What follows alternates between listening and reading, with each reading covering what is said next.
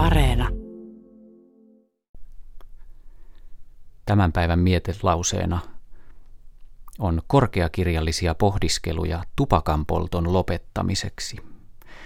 Ohjeet ovat vuodelta 1894 ja niiden antajina ovat kirjailijat Leo Tolstoi ja Arvid Järnefelt. Tämä ote on Arvid Järnefeltin Heräämiseni teoksesta. Leo Tolstoi väittää tupakan polton syntyvän tarpeesta tukahuttaa oman tunnon ääni.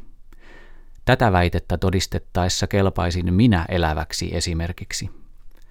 Sillä juuri tähän aikaan, jolloin minä lakkaan sisässäni arvostelemasta ja koetan saada sekä itseni että muut vakuutetuksi siitä, että minulla on jotain muuta tekemistä elämässäni, tulee tupakan poltto minulle varsinaiseksi tarpeeksi. Se auttoi minua haihduttamaan mielestäni omituisen henkisen epämukavuuden tunteen, joka vaivasi henkisesti, aivan kuin esimerkiksi sopimaton kaulus voi vaivata ruumiillisesti.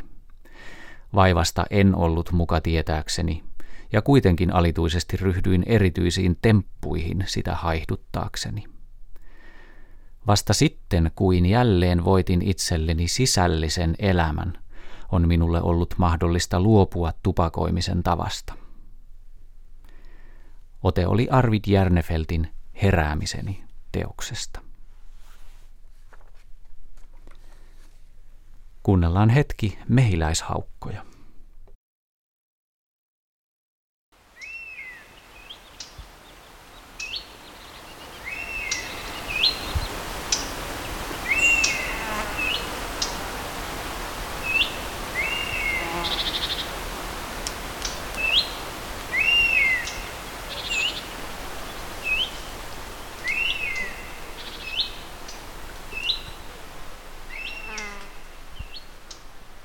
On puolen päivän hetki.